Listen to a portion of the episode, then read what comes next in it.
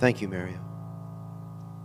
Matthew chapter 27, verse 37. And they put over his head the accusation written against him. This is Jesus, the King of the Jews.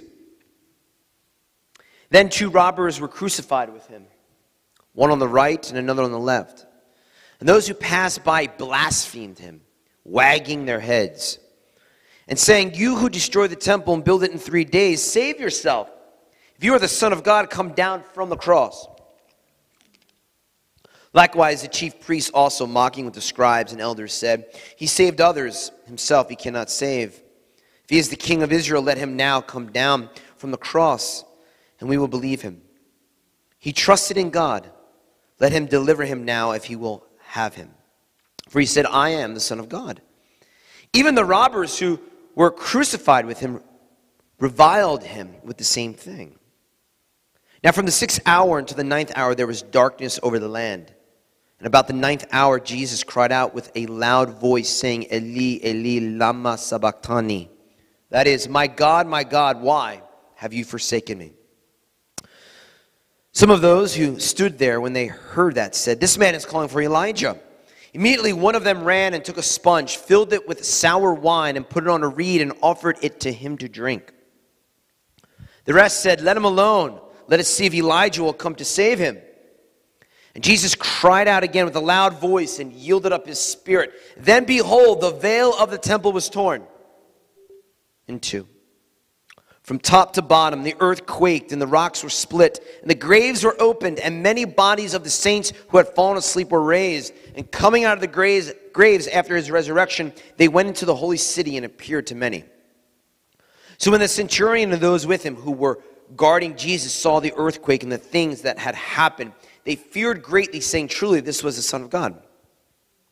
And right there, whew, there's a lot going on. There is an earthquake, there's a tearing of the temple, uh, tearing of the curtain, the parochet in the temple that separated the presence of God from the rest. That's torn. The Spirit of God comes out. There's this earthquake. There is there's graves that are opening.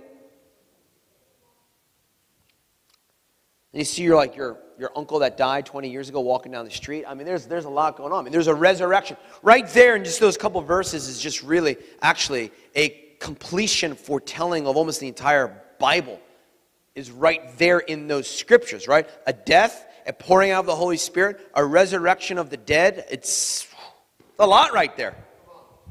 But John chapter 19 puts it slightly different. Chapter 25. Sorry, John 19, verse 25. Now there stood by the cross of Jesus his mother, his mother's sister, Mary, the wife of Clopas, and Mary Magdalene.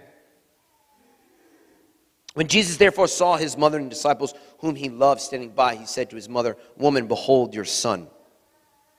Then he said to the disciple, Behold your mother. And from that hour, that disciple took her to his own home. After this, Jesus, knowing that all things were now accomplished, that the scripture might be fulfilled, said, I thirst.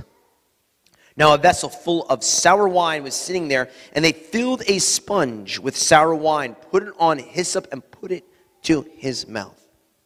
Now I wanted to read through that because, you know, a lot of times we just, okay, let me just read a verse from the Bible and meditate on it. Right? But th- there, there's an important element of reading longer scriptures Uh, portions of Scripture and meditating on that and understanding the context of everything that is going on.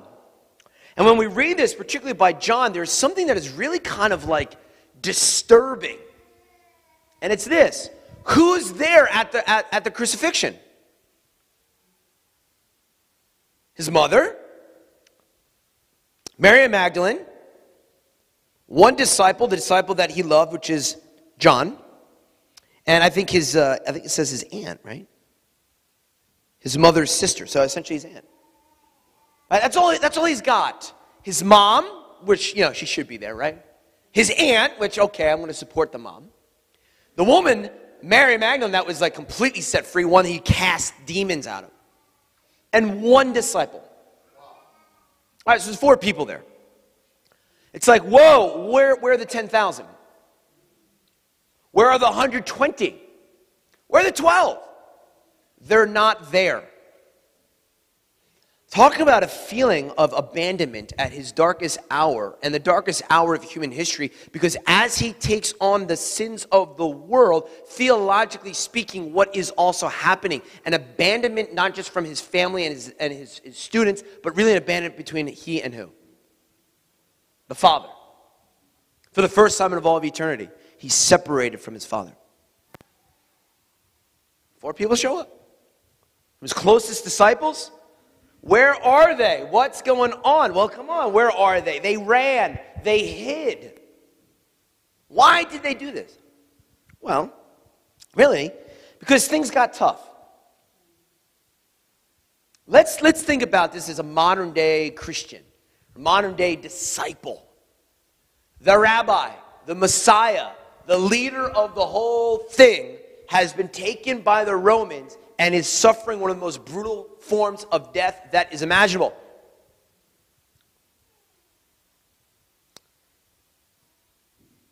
Maybe they're going to do that to me if I'm associated with this guy. Or, or maybe it's, you know what? It seems like this whole message of Jesus, I'm the resurrection and the kingdom of God, all of this seems to be completely, utterly defeated. Really, it really kind of comes down to an element of false expectation. Right? The disciples, oh, I think it's very important in America. Over and over and over again, they're like, you're going to bring a physical kingdom, right? You're going to kick out the Romans, right? This is what you're going to do. You're going to bring forth a, an element of independence and liberation in a physical way. And he continually is like, no, I'm not. But now, when he's taken upon the cross, they're like, man, Surely our expectation that a liberation from Roman authority and the coming of a Davidic kingdom, a freedom for Israel, a physical manifestation of God's kingdom on planet Earth is not happening now. Failed expectation.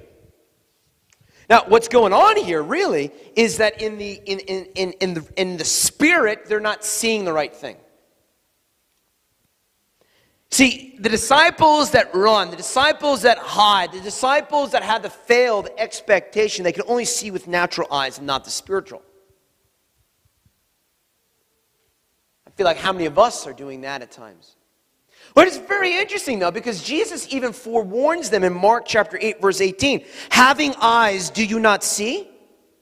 And having ears, do you not hear? And do you not remember? It's in a context of miracles that Jesus has performed, and now they're downing him. They're like, wait, like, you don't remember what happened last week? Like, it's kind of like, what, you don't remember Lazarus being raised from the dead, and now you're getting spooked?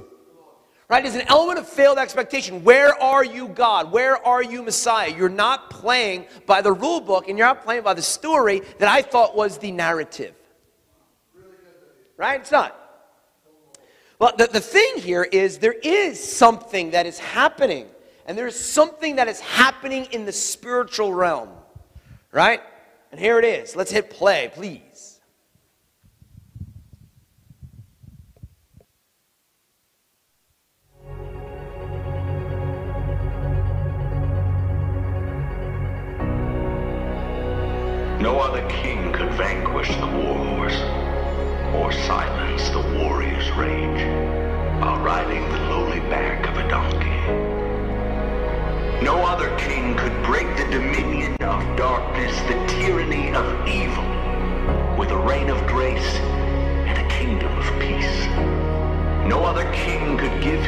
Life for the redemption of rebels, his wealth to welcome the outcast.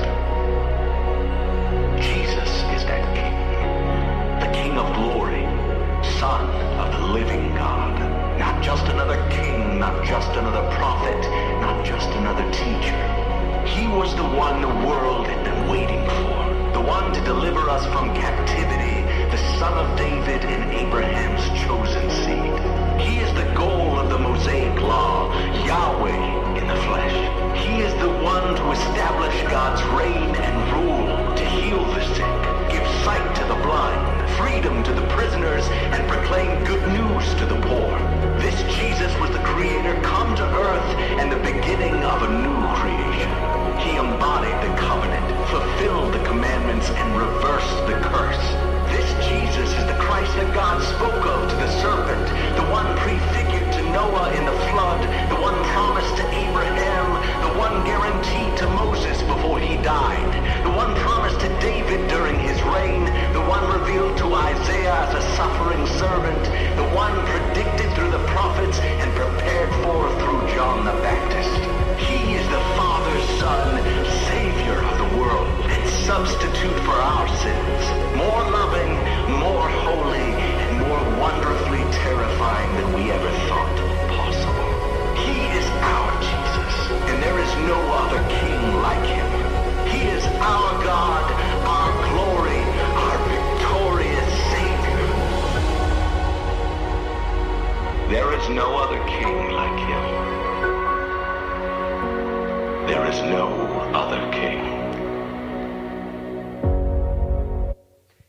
see, they don't see all of that.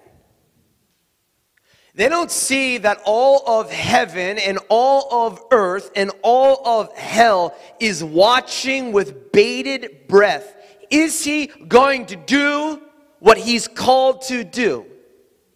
They don't see that this is the fulfillment of the prophecy of Isaiah 53. They don't see that this is the fulfillment that one day a seed of Adam would crush the head of the serpent. They don't see that all of eternity has been waiting for the moment that the reconciliation between God and man could come only by God's right hand because none, no one would be worthy. See, mankind has a problem. We only see what we want to see. The disciples want to see a liberation from Rome. They don't understand that the most amazing liberation on planet Earth and in the history of mankind is happening right before their eyes and they have front row seat. But what is really happening here is John 19, verse 30. I purposely stopped at verse 29. It is probably one of the most under understood or misunderstood or simply not looked at portions of Scripture. So when Jesus had received the sour wine, he said, It is finished. Bowing his head, he gave up his spirit. It is finished. This is what's happening in the spiritual realm. This is what's happening on Good Friday. It is finished. Well, we take a look at this one portion of a verse, and if we break it down and we get down to one word, how easily we overlook it. It. Two letters. Just thrown in the middle of the Gospels. It. Like something's finished. What's finished? It. It. A, a noun, a subject, an object. It is so much and it's all finished. It's finished today, people. But we need to unpack and we need to understand what is the it. The it is the power of sin and the separation that it brings. It is finished. It's over. Now, we as New Testament believers, we need to understand that. I am no longer separated from my Father because it is finished.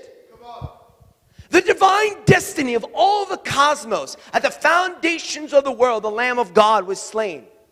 That is complete. The eternal question, right? That beckons from the Garden of Eden. Is not right? Not, not where are you, God? We know that when, when Adam sinned, Adam never had to go out and ask where God is. What is that eternal question that is finished here? God recites unto Adam, Adam, where are you? Adam is now back. Adam has been revisited. The garden has been revisited. Fellowship due to the atonement. Fellowship with the Father due to the atonement. There's no longer sin. There's no longer guilt. There's no longer the old way. But you see, what happens here is this, this has to be understood not just in the broad theological terms, but actually in the day to day. And I need you to understand this right here. We need to reclaim that phrase again. It is finished. It theologically has occurred, but in the day to day, the serpent tries to redefine the it. Too often, the serpent of old tries to define the word it in different ways. You'll, you, you, no, no, no, no, no, no, no. Jesus didn't do all of this. Come on, how easy it is to, to hear the serpent's lie. Well, Jesus did this in theological terms, and fine, you'll, you'll, you'll go to heaven and everything, but you know, you're really not good enough to, to, to, to come into his presence now.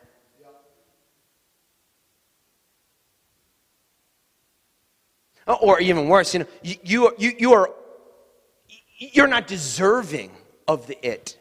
Like that it was for all these other people. The it is for, you know, really good people, not you at the bottom of the barrel. Or it, salvation only. You're saved and that's it. That's the, the lie of the serpent. No, when it is finished, there is a restoration of what we had access to in the garden.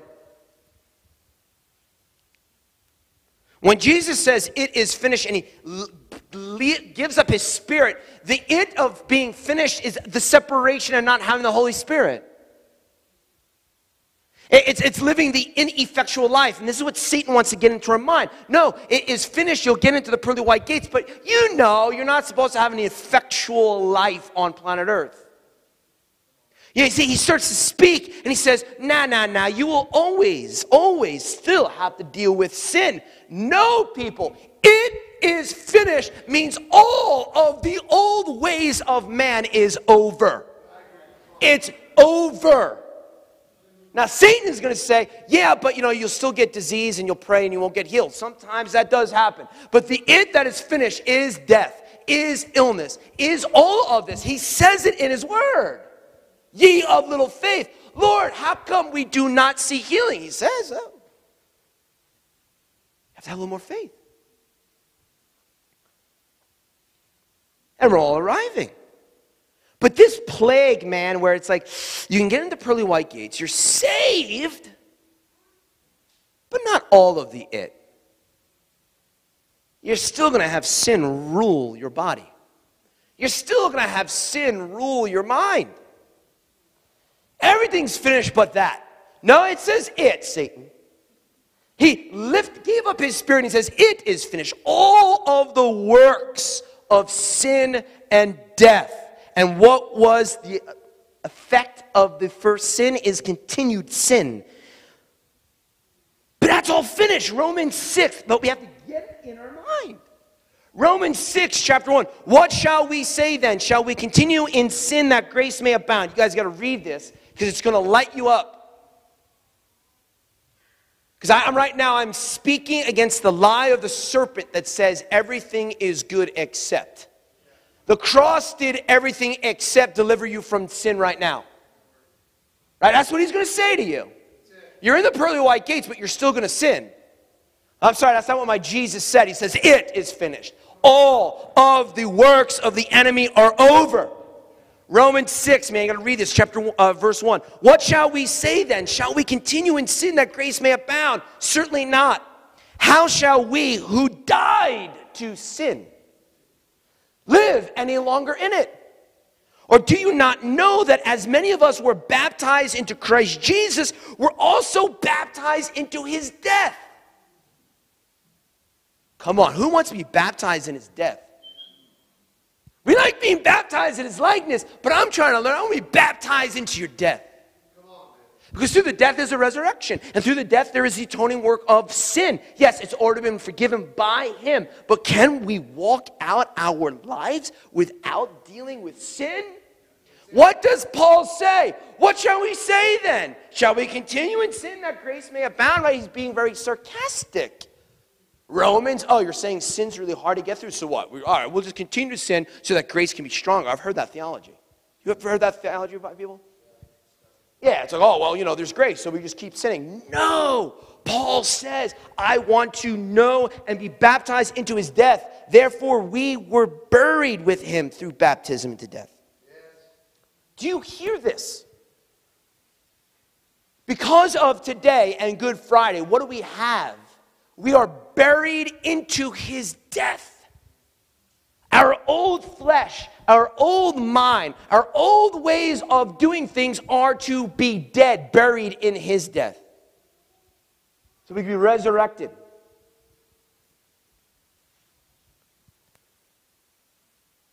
Therefore, we were buried with him through baptism into death, just that just as Christ was raised from the dead by the glory of the Father, even so we also should walk in the newness of life. For if we have been united together in the likeness of his death, certainly we also shall be in the likeness of his resurrection. Gee, this is this is I know I know it's like kind of a uh, poetic language here, but he's being so systematic. If we are likened to be in his death, then therefore the natural outcome should be that we are likened into his image of his resurrection. Knowing this, that our old man was crucified with him. Can we all say that out loud? Knowing this, that our old man was crucified with him, that the body of sin might be done away with, that we should no longer be slaves of sin. For he who has died has been freed from sin. This is not just, I am freed from sin, so now I have eternal life. That's what Satan wants to say. What the it is, no, you've been freed from sin tomorrow when you wake up. You can live a life now and not being entangled in sin if your life has been buried with him. And so, really, guys, what we have here is that's a lot of it.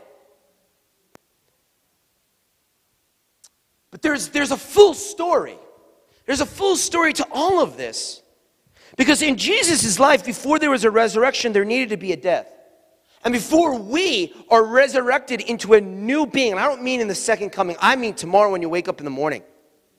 Before we get resurrected into a new creation daily, where we are no longer living by the entanglement of sin, we need to die first. That's the Easter story, man. It's not Easter, it's the resurrection. It's the story of the resurrection of Jesus and the continuation that because of his resurrection, if I am buried in him, I can be resurrected in him in a new creation. Because it is finished, which means all the entanglements of sin can be over if you believe it and not listen to the lie of the serpent. But a common theology is oh, brother, you're just going to struggle as a man because you're a man. That's how God has made man. And sister, you're just going to struggle with anxiety and fear because that's how women have been made. No, that's how the serpent made it, but it is finished. We need to bring that onto our mind and say, look, it has been finished. But the only way we can see the end of the story is if we first lay down our lives so he can raise it up again, just like he did. And so, guys, yes, today is Good Friday. I'm sorry, today is not Good Friday. Today is Resurrection Sunday. Like, I mean, it's like a typical good message for Good Friday. But, guys, you can't have a resurrection without a death. But today is the story of the resurrection. So, what do I do with this? Good Friday, Jesus defeated sin. Resurrection Sunday, he defeated death. Okay? On Friday, he doesn't defeat death, he defeats sin. But today, he defeats death. Now, how does this all happen, right? The wages of sin is death, Paul says. And so, when he's on the cross receiving the sins of man, he must die because that is the penalty of sin. But Jesus takes on the sins of the world and dies. But this is the power of it. This is the power of it. But because Jesus chose to lay down his life, he was able to get it raised up again. Mary, if you can come on the keys, please. I want you to get this. Jesus willingly chose to go on the cross. What is this? This is Jesus willingly to choosing a death. He's the Son of God. Did they not taunt him? Well, you, you can come on down, you can be freed from all this. And he says, Look, if, my, if I wanted to, I, my father would send down a legion of angels. He chose to die. And because he chose to die, he was allowed to be resurrected. Everyone dies. Everyone dies. And if you're here and you're born again, you will be resurrected. But what I'm saying here is the full story of this is this. Do you want to see resurrection power of all of the old Adam finished today? I want you. I want to see a glimmer of that on this side of eternity. If you want to see that, you have to be like Jesus. What did he do? He chose to die. He chose to die. I think it's a very powerful message that Jesus is teaching us through all of this. It's more than the pearly white gates. It is how are you going to live your life tomorrow when you wake up? Before the earth quaked and graves opened, there needed to be a death.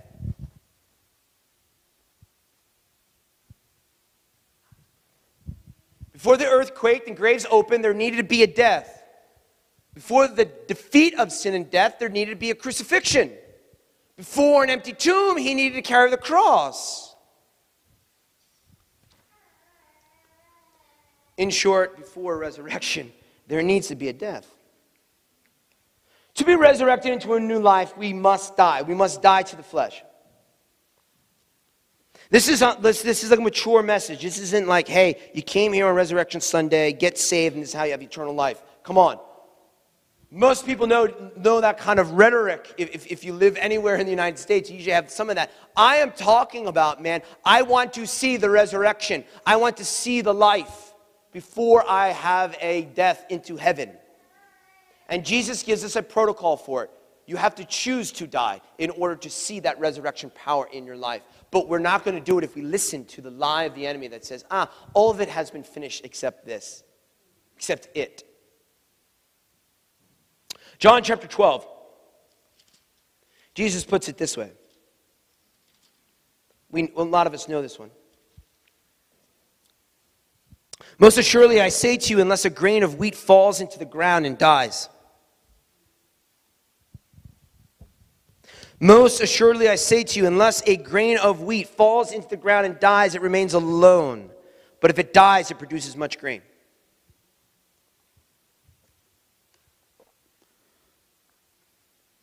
He says, I am the resurrection of the life. Abide in me. To abide in him is to, yes, abide in love. I know that's, that's kind of cute and awesome, but to abide in him is to abide in his death to abide in his resurrection. Does not Paul say, I wish and I desire that I would know the fellowship of his sufferings? I would know the power of his crucifixion. It's a laying down of the life. It's a laying down of the life. And so I believe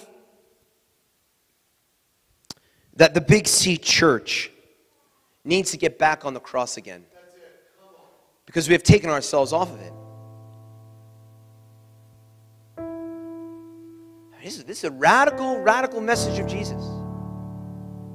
Put yourself on the cross daily. I know, but I, I, I, have a good career and I have a good family and I have good things going on, so I can get off of the cross. Because things are going okay. Jesus says, no, get back on the cross. It's like, really? There's been a redemption. I've been set free. I know, get back up on the cross. What? Yes.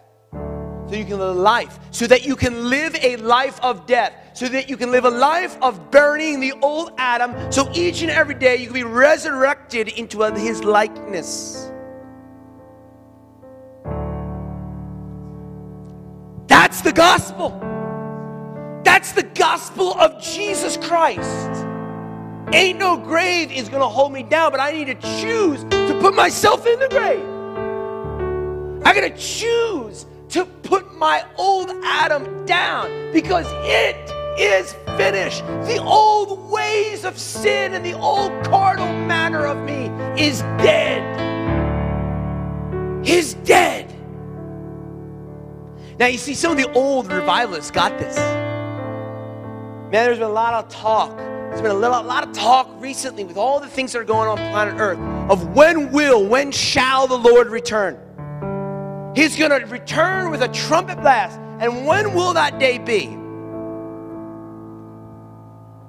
I don't know. And neither did Jonathan Edwards. But when Jonathan Edwards was asked, if you knew the Lord's return was coming tomorrow, how, what would you do today differently? And he pauses and he said, Well, I would do nothing different. wake up in the morning, I'd have my breakfast, I would pray before the Lord, I would read the scriptures, and then I would go out into the streets and I would share the gospel like I do every single day. That's a life of death. Could we say Jesus is coming back tomorrow? Would we be living our lives any different? People say, Of course we would. But the beautiful thing of Edwards is saying, I wouldn't live my life for anything different because I'm already living like it would be now. Living a life of consecration, living a life of death, putting away the sin because the trumpet blast is coming. But more than that, but because He says it is finished. All the old way. It's all gone. We just need to receive that in Jesus' name. Amen? Charles Spurgeon, another fire guy, puts it this way There are no crown wearers in heaven who are not cross bearers here below. Who wants to receive a crown that we're going to cast at the feet of Jesus? Spurgeon says, You don't get a crown if you don't bear a cross. So many of us on earth, we want the crown, but we don't want the cross. But Jesus is saying, you take the cross. You need to choose a life of sanctification. You need to choose a life of death and put yourself into the spiritual belly of the earth so that you can be resurrected into the likeness of the Lamb.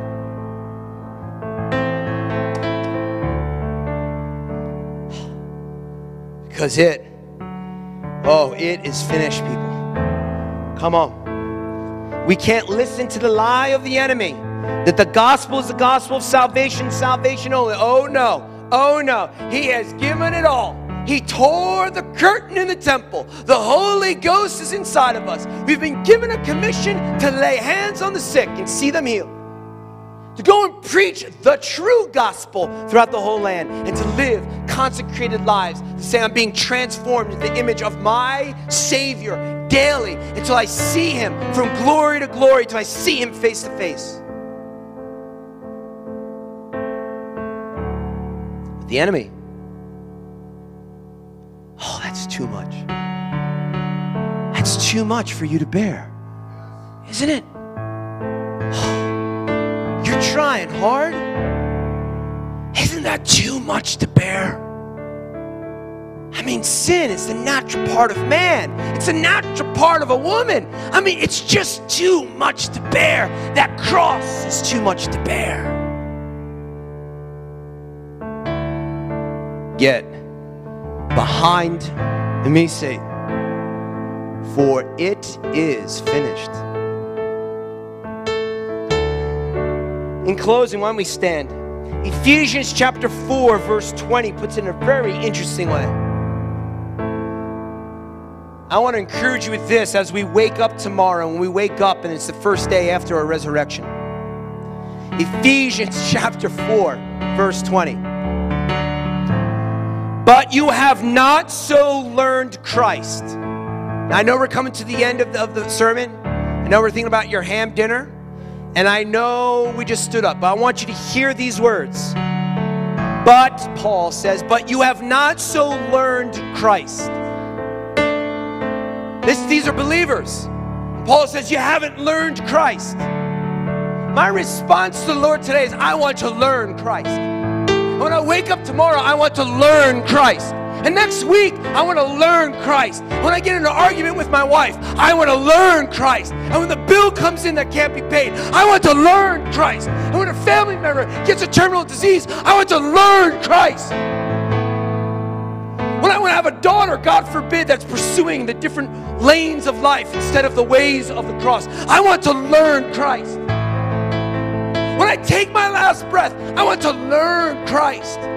Paul the Apostle says, You have not learned Christ. He's talking to a church. You haven't learned Christ.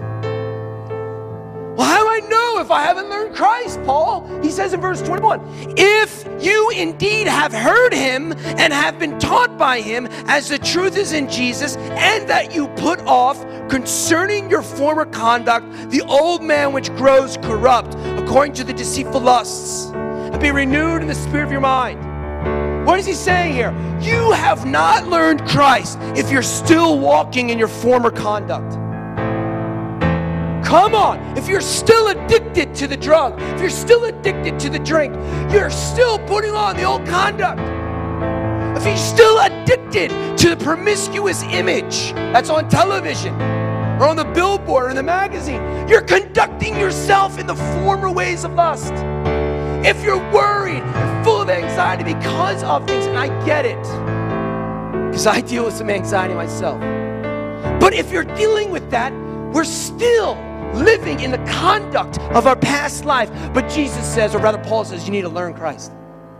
I got to learn Him. What is, the, what is the learning of Christ? It's my life is not my own. I am a bond servant of Him. He has control and ownership over me. He's the one that's going to pay the bill. He's the one that's going to heal the disease. He's the one that's going to figure it all out because my life is not my own. Who owns my life? Jesus. And if He owns the life, He's responsible for it. But we got to learn Christ. Be renewed in the spirit of your mind, and that you put on the new man which was created according to God in true righteousness and holiness. Interesting. We put on the new man. See, there's an action. This isn't like, oh, I just got the new man when I wake up today. You got to put him on. You got to put him on. How do we put him on? The old way is finished. I need to get that in my head. How do you get in your head? When you learn Christ. And when the enemy comes to you again, how do you get it? How, how do you lay it back down again? You have to learn Christ. You got to bring it in. It is finished, people. That is a place of rejoicing. It's not some far away thing that once you die at 95 years old or 100 years old, you now go into the pearly white gates. That's how Satan keeps an ineffectual church. What is finished is that I get to live my life now on fire by the power of the gospel, sharing the word, baptizing people, going against the hordes of hell, being more than a conqueror in Christ Jesus, being molded into the image.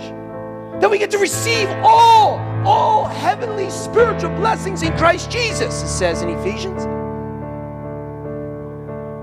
If it is finished, that means all of your junk Come on, I'm telling you, it's time to get free in the house of the Lord. It's time to learn Christ. It's time to put on the new man. Amen?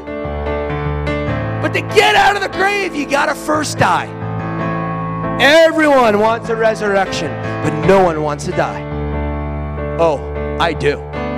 Oh, I want to die. I want to die daily. I want to die in the moment. And I just want to put on Christ. It is finished. And that is the reason for rejoicing. For the tomb has been sent away, and there has been a resurrection power that allows you not just to be saved, but for you to walk as He walked, for you to do even greater things than He has done, the Word says. But I need to put on Christ. Oh, I need to put on Christ. I need to learn Him. I need to know the fellowship of His sufferings. I need to lay down my life. I need to pick up the cross so that I can see a death, so that I can see a resurrection power. Come on, who wants that in this house? Raise your hand. Just give the Lord a shout or something. I'm feeling the ghost. Come on, ain't no grave is going to hold my body down. But I'm going to put myself in that grave in the spirit. I want to put myself into the grave. When the world wants to take me off the cross, and when the serpent of the enemy wants to take me on the cross, I want to say, Get behind me, put me back up there.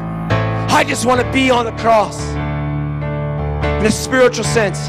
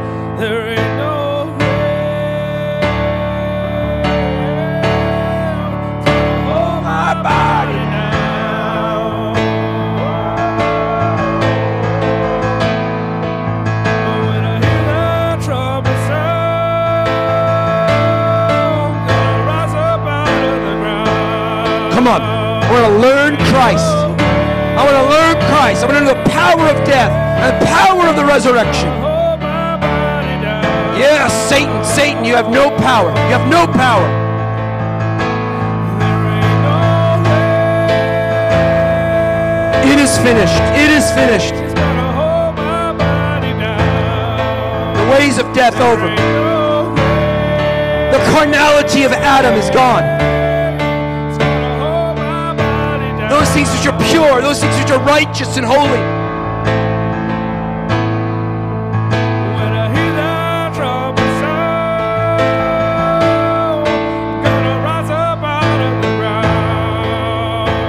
Hey, Graham.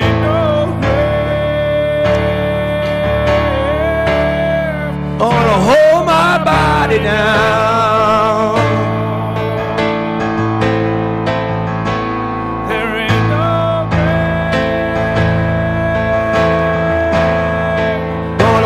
my body down.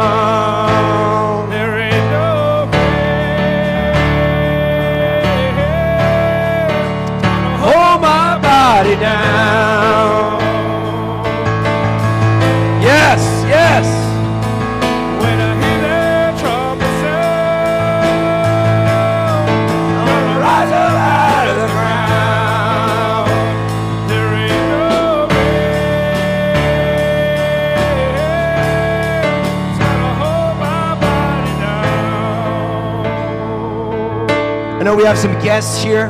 We get a little rowdy. So if you have to get going, there is no disrespect. We totally understand. But we're going to just stay here for a moment for those that want to or can. And I just want to invite people to come down and get set free on Resurrection Sunday. Come on. If you're dealing with something and you're like, man, I need to learn Christ. If you're like, I need to learn the power of death and see the manifestation of the resurrection. If you've had the serpent lie to you and say that some of it is finished and not all of it, you need to come on down. You need to get set free right now. What a day to be set free in order to the resurrection. Have a wonderful week. Come on down if you want some prayer. If you want to learn Christ, to know the fellowship of his sufferings, to know death so that you can see a resurrection in your life. Have a wonderful week. Hope to see you Wednesday.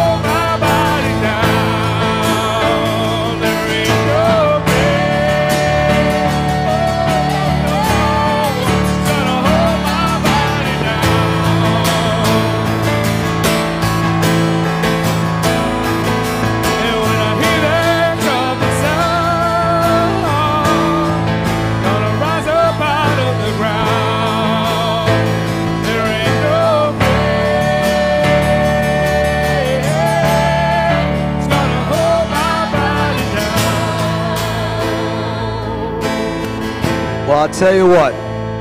If you want to learn Christ, you're probably going to have a lot of opportunities today, to do so. Because you're going to go and hang out with your family. If there ever was an opportunity to learn Christ, to learn death and resurrection, it's that, right? Yeah, you know. Come on. Well, you know, us in leadership, we have things to do and family to be with. So, no one feels the need to get free from anything. I guess we will end service. Come on, here we go. Let's get free. So we will end service. We're going to pray for our sister here.